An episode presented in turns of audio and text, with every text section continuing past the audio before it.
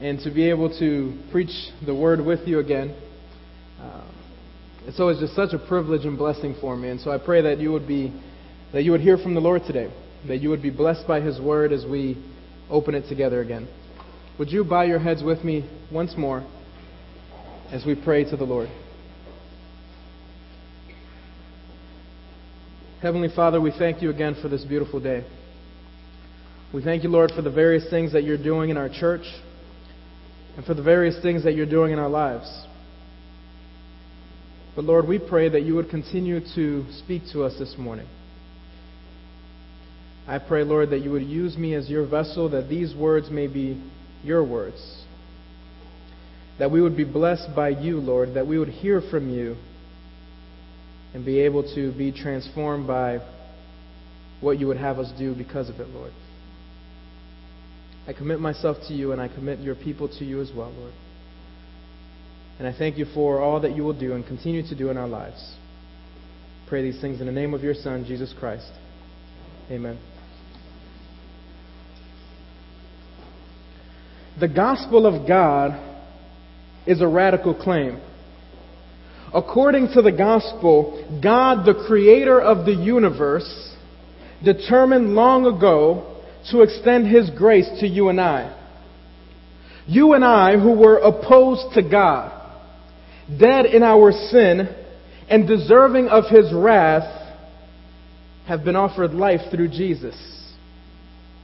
According to the gospel, if you and I were to believe and put our trust in him, we would be children of God, receiving every spiritual blessing with Christ.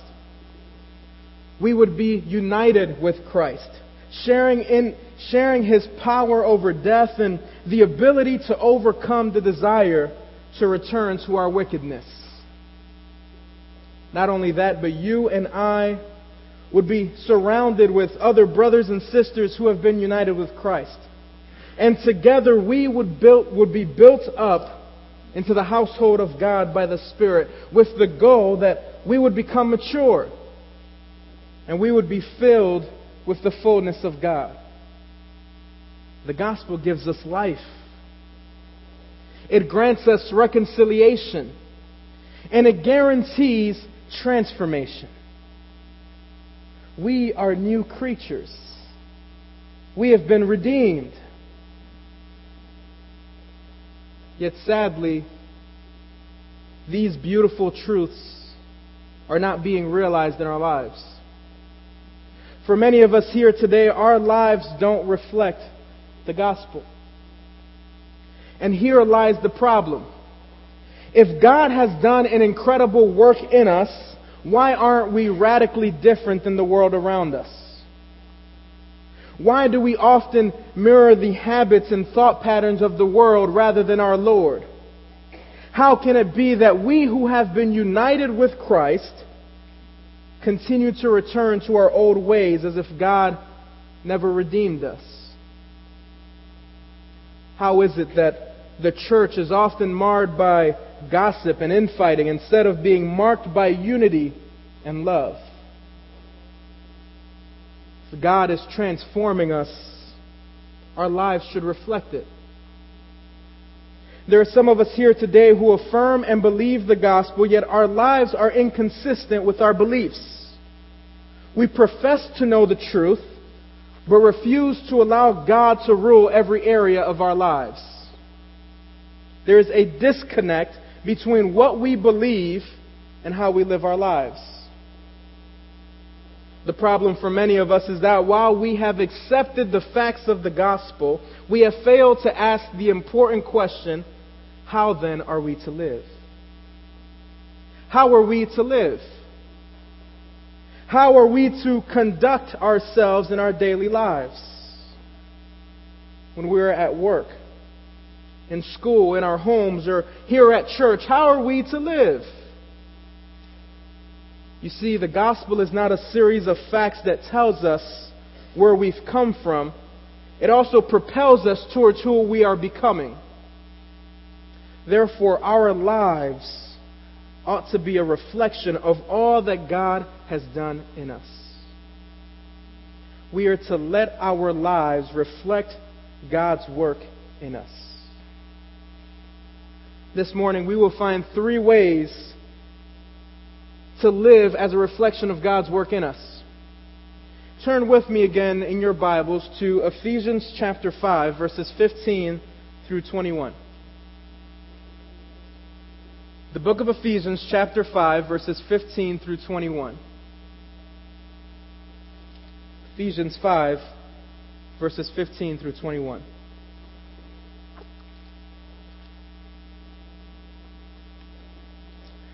Follow with me as I read. Look carefully then how you walk, not as unwise, but as wise, making the best use of the time because the days are evil. Therefore, do not be foolish, but understand the will of the Lord.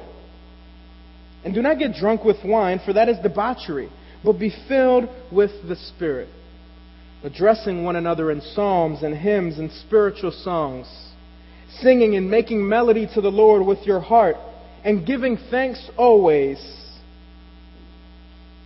And for everything to God the Father in the name of our Lord Jesus Christ, submitting to one another out of reverence for Christ. The first way you that we are to let our lives reflect God's work in us is this. We are to live wise.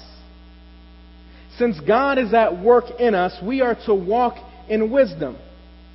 Look again at verses 15 through 16. Look carefully then how you walk. Not as unwise, but wise, making the best of the time because the days are evil. The book of Ephesians can be divided into two main sections. The first section, chapters 1 through 3, provide the presentation of the gospel. The second section, chapters 4 through 6, provide the practical application of the gospel. Beginning in chapter 4, we've received a series of walk statements or how to live statements. In 4 1, we were told to walk in a manner worthy of the calling to which we have been called. In 417, we were told to no longer walk as we once did. In 5:1, we were told to walk in love as imitators of God. And in 5:8, we were told to walk as children of light, proclaiming Christ to others. And finally, here in verse 15, we receive the last walk statement. Look carefully then how you walk, not as unwise, but wise just as he has previously done, Paul begins by instructing us in the way we ought not to live as unwise. This instruction is in keeping with the understanding that we are no longer the same. We have been changed.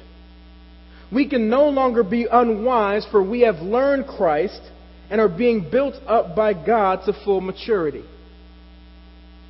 If you are a believer in Jesus, this may have been true of your past that you were darkened in your understanding and were giving yourself up to impurities, but that can no longer be the case. Because as a believer in Jesus, you have been changed, you have been transformed. So then we are to be careful not to return to our former unwise ways, but continue as wise because God has done a work in us. Paul says instead, believers are to live wise. What does it mean to live wise? Well, Paul instructs us that it means making the best use of the time. Literally, it means to take aggressive, to, it literally means aggressively taking advantage of every opportunity. Living wise means that we don't waste time, but we take full advantage of every moment we have to proclaim the greatness of God just as we saw in the video, we are taking advantage of the limited time that we've been given. In one sense, we stay on our toes, ready to act for God's glory. And why? Why must we stay alert? Because, or why must we stay alert looking for every opportunity? Paul says it's because the days are evil. Look outside of these walls and you'll find a world that is decaying. You'll see a world where evil runs rampant and justice hides. Read the papers and you'll see death and pain. Turn on the TV and you'll see wickedness rewarded. As believers, we don't relax in these days, but we set our hope on the day when Jesus will return in glory and judge this world, putting an end to evil and injustice. On that day, our Lord will reign with righteousness. But until that day comes, we must make the most of this time by proclaiming the good news of Jesus because these days are evil. To walk wise is to look forward to that day when Christ reigns supreme by making the most of this time. It is to live a life with the readiness to move and do God's work. Recently, I had the privilege of traveling with Moody Bible Institute to Israel. During the trip, we visited most of the country and stayed in several different places. Since we were moving from place to place, it was important that we not unpack our suitcases wherever we stayed. So each morning, I took out the clothes that I wanted to wear the next day, set them out, closed the suitcase, and put it out so that I could put it on the bus because we were moving to the next location. I couldn't get too comfortable because each day I had to be ready to move. Those rooms weren't my home. I wasn't going to stay there longer than a day or two. My time was limited. In the same way, you and I experience a similar thing. Here in this world, our time is limited. This world is not our home. Just as I was not to get too comfortable, we shouldn't get too comfortable here in this world. We should be wise, ready to make the best use of time by giving glory to God with all the time that we have available to us. You see, when we become comfortable, we become dull and callous. We become insensitive to the things that are against God in our own lives and the lives of those around us. Sin doesn't bother us like it once did. The call to evangelize isn't as loud. And slowly we begin to return to our old ways of living. For some of us, it means that we return to our old sins again. The things that we were redeemed from, we've gone back to, forgetting that God has done something in our lives. Yet this passage reminds us that we are no longer unwise but wise. We are to make the most of this time. For others of us, the question that we have to ask ourselves is how am I spending my time? Am I making the best use of it? Too often we waste our time with activities that don't lead to our spiritual maturity. We spend hours watching TV or browsing the internet and try and by the time our day is finished, we realize that we've run out of time to spend with our Lord. How do you begin your day? Do you start by reading email or checking, or checking Facebook? Whatever your morning routine, I challenge you to start your day by first praying to God and asking for wisdom and guidance, and determined to reflect upon God's Word throughout the day making the best use of our time also means that we look for opportunities to share the gospel with others. Since these days are evil, we understand that there are many family members and friends who have not accepted the gospel. Living wise means that we pray for these individuals and look for opportunities to proclaim God's goodness. Who has God placed in your life to pray for? Are you looking for opportunities to share what God is doing in your life? How are we to live? First, you and I are to live wise. Second, we are to live working out God's purpose for us. The way we live should develop out of an understanding of God's action in our lives. Look at verse 17 with me. Therefore, do not be foolish, but understand what the will of the Lord is. Again, Paul begins by telling us what not to do. We are not to become foolish. Similar to the person who is unwise, the foolish person is opposed to God. Proverbs tells us that a fool jokes about doing wrong, is careless, and lacks understanding. A fool doesn't acknowledge his or her dependence upon God. Further, the fool lacks sense and is unable to apply God's truth to his or her life. Instead, Paul calls us to understand what the will of the Lord is. You know, a lot of times when we think about wanting to know the will of the Lord, we think of it in terms of personal guidance. We say, I want to know what the will of what God's will is for my life or does he want me to take this job or that job or does he want me to move to this college or that one or does he want me to marry this person or not? And while it is helpful to bring those kinds of things to God, this is not what Paul has in mind here. By the will of the Lord, Paul is referring to God's desire or intention. He has used the phrase earlier in the book to refer to God's plan of salvation through which has already been revealed. According to His will, His desire, God has adopted us as sons through Jesus Christ. It was according to His will that we have been saved. And it is according to His will that we are being built up to spiritual maturity. It is this will that Paul is calling us to understand. And what does he mean to understand the Lord's will? By understand, Paul is not simply referring to an intellectual understanding. For him, to understand is to know and take action upon that knowledge.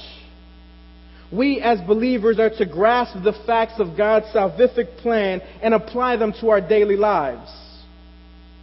In other words, we are to understand God's purpose for us and work it out. Further, this understanding is not simply a one time action, but it is a continual one. We are to continually understand God's purpose for us.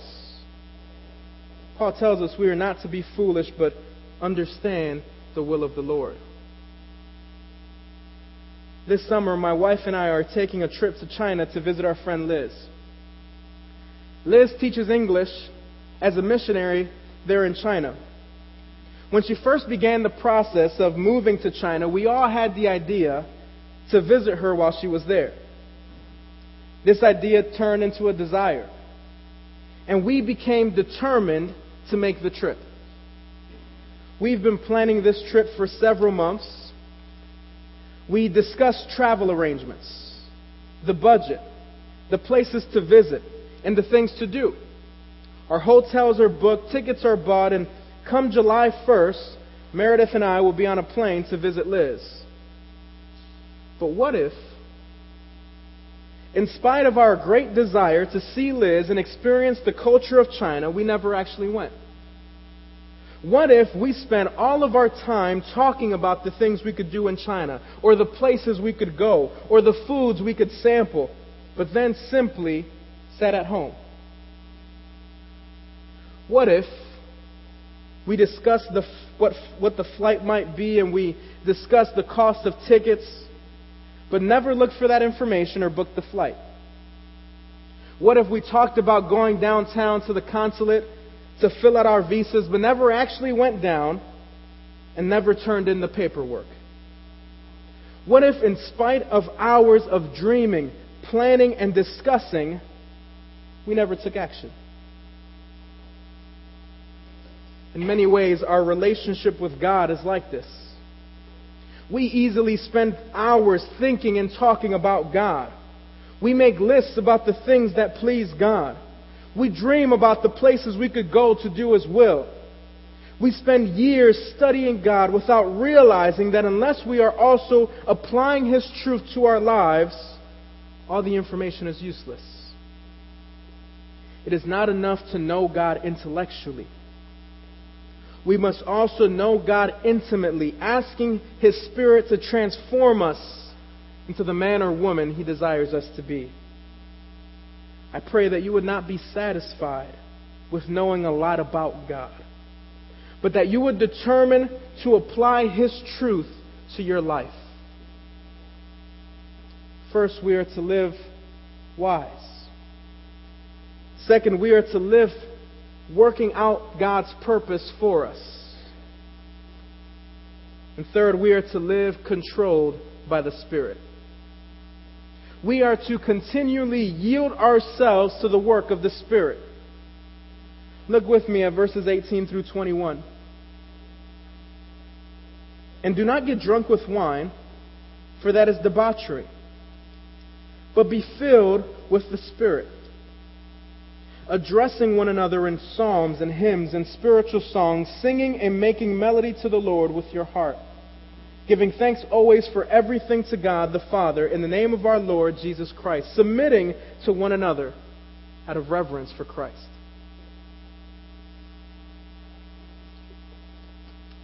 Just as he's done previously, Paul again begins with a negative. He tells us what not to do, and he says, Do not get drunk with wine. Notice that the prohibition is not against wine itself, but against the excessive consumption to the point of drunkenness. The prohibition flows from the preceding commands.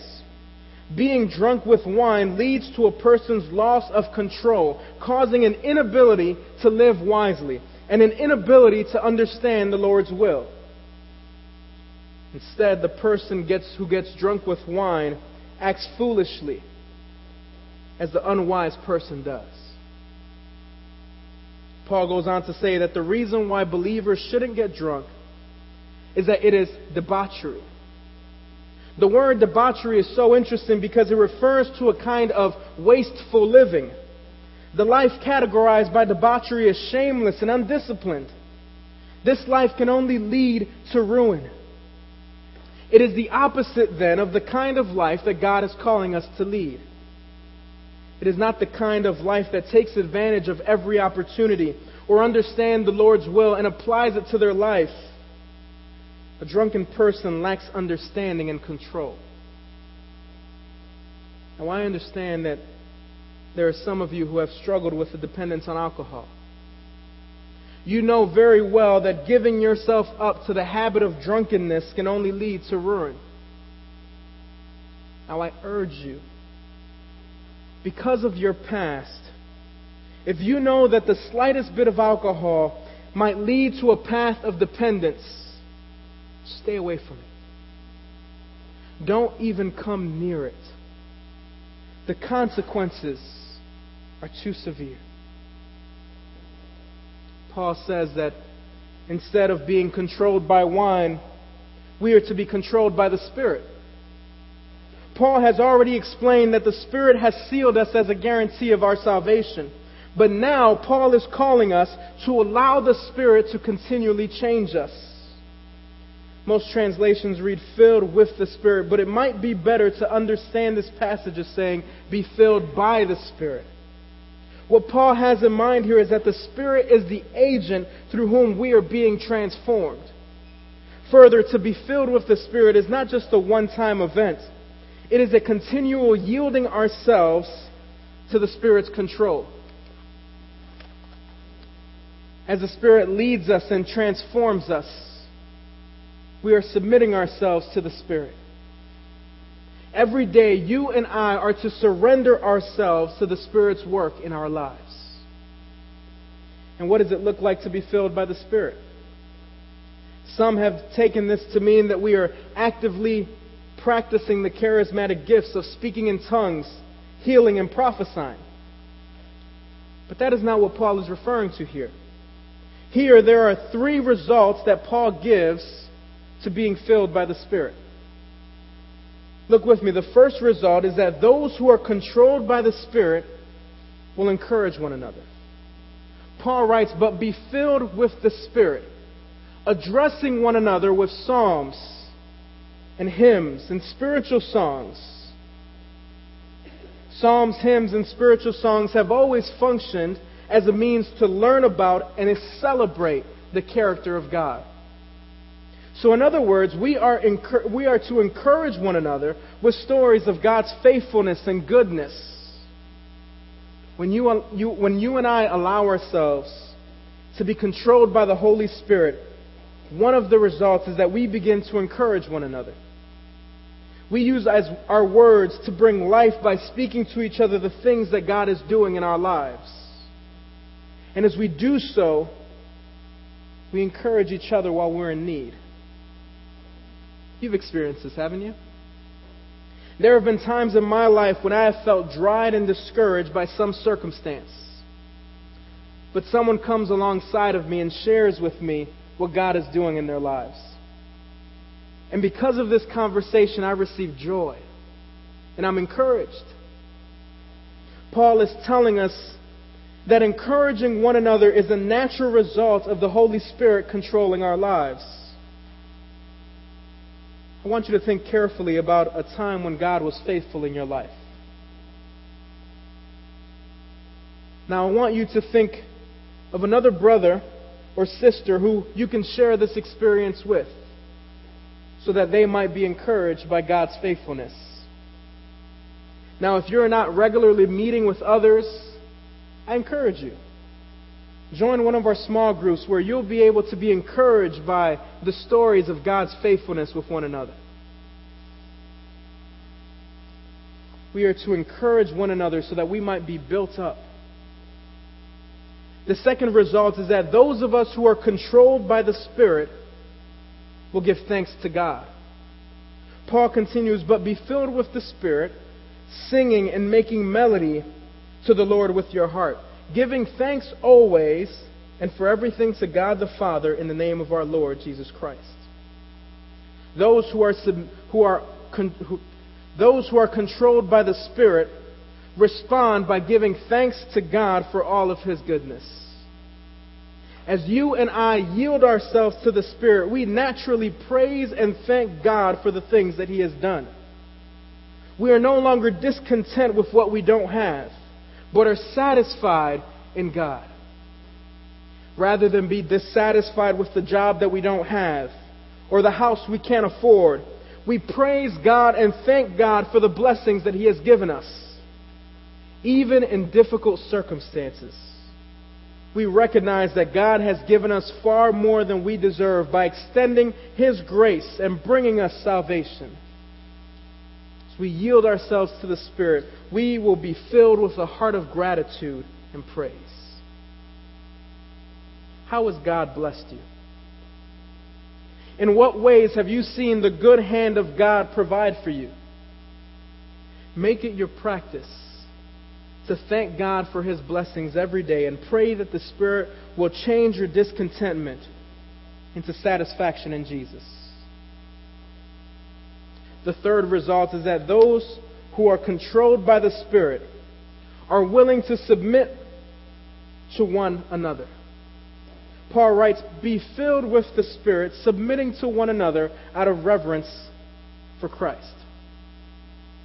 This means that we are willing to forego our individual pride and submit ourselves to the authority of others. We relate to one another in humility considering others more significant than ourselves. Additionally, this submission comes out of reverence for Christ. It is out of our relationship with Jesus that we are to submit to one another. We submit to one another knowing that Jesus is our ultimate master. I'm struck that this kind of lifestyle is counter to what we want to do. We'd rather be on top. We'd rather be number one. But just as God has worked to bring us salvation, He is continually at work in us to transform us to be more and more like Him. To have the humility of Christ who humbled Himself unto death. So we too are to submit ourselves unto those who are in positions of authority over us. We are to have humility with one another.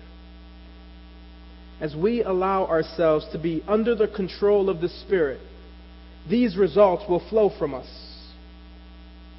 That is why Paul contrasts being drunk with being filled by the Spirit. You know what it is like when a person is drunk. I'm sure you've seen it. When a person is drunk, it is said that they are under the influence. The alcohol influences their actions. Their speech is slurred by the alcohol. The person begins to talk in ways they hadn't before. They are some, there are some people who talk about certain things that they wouldn't have if they were not under the control of alcohol. A drunken person doesn't walk normally, but they stumble and fall over themselves. They have completely given themselves over and are controlled by the alcohol. Now compare that to the person who is filled by the Spirit. The person who is filled by the Spirit is under the influence of the Spirit. But now it is the Spirit, the Holy Spirit, that is controlling that person's actions.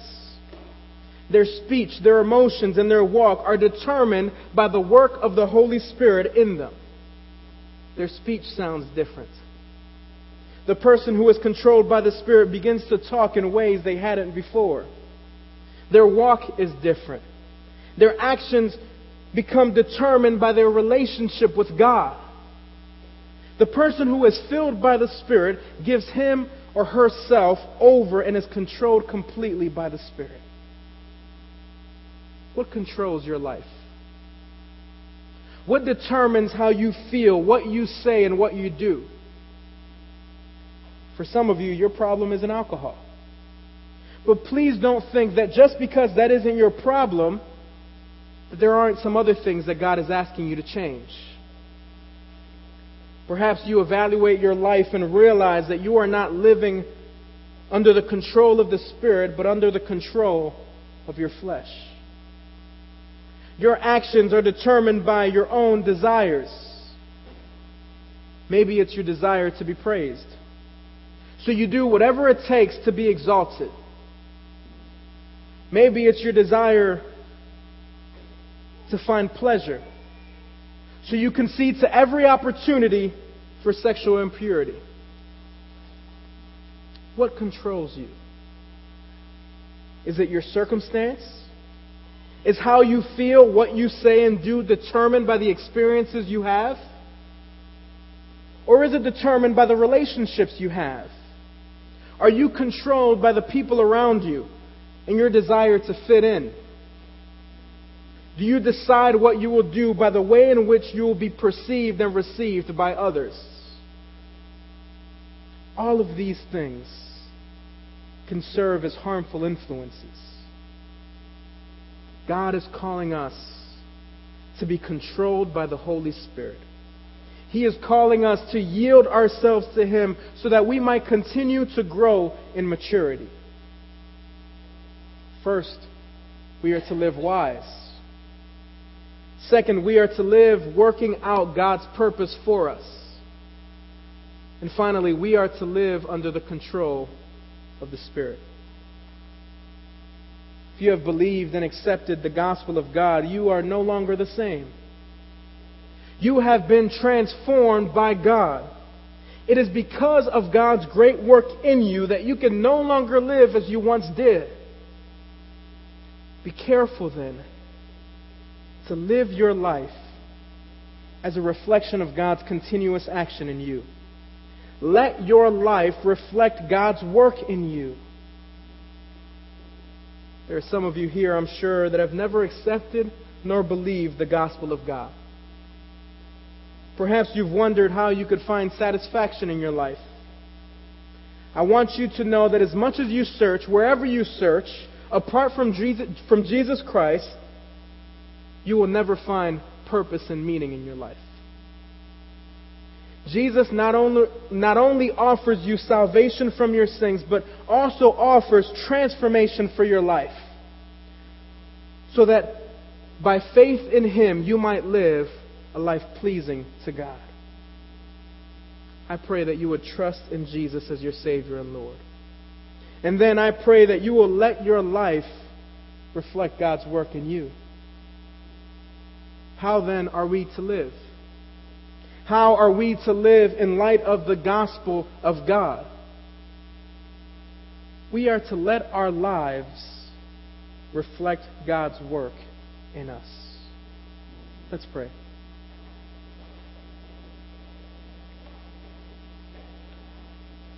Father, we thank you for all that you're doing in our lives. We thank you for the gospel and how it has saved us and how it is sanctifying us and how it is calling us to live lives pleasing to you. Lord, I pray that we wouldn't waste our time here on earth, but that we would make the most of it for your honor and glory. I pray, Lord, that we would not be foolish, but that we would understand what it means that you have purposed us to be saved. Father, I pray that you would help us to live lives controlled by the Spirit so that we may continue to be transformed by you. We thank you and we love you, and we pray these things in the name of your Son, Jesus Christ. Amen.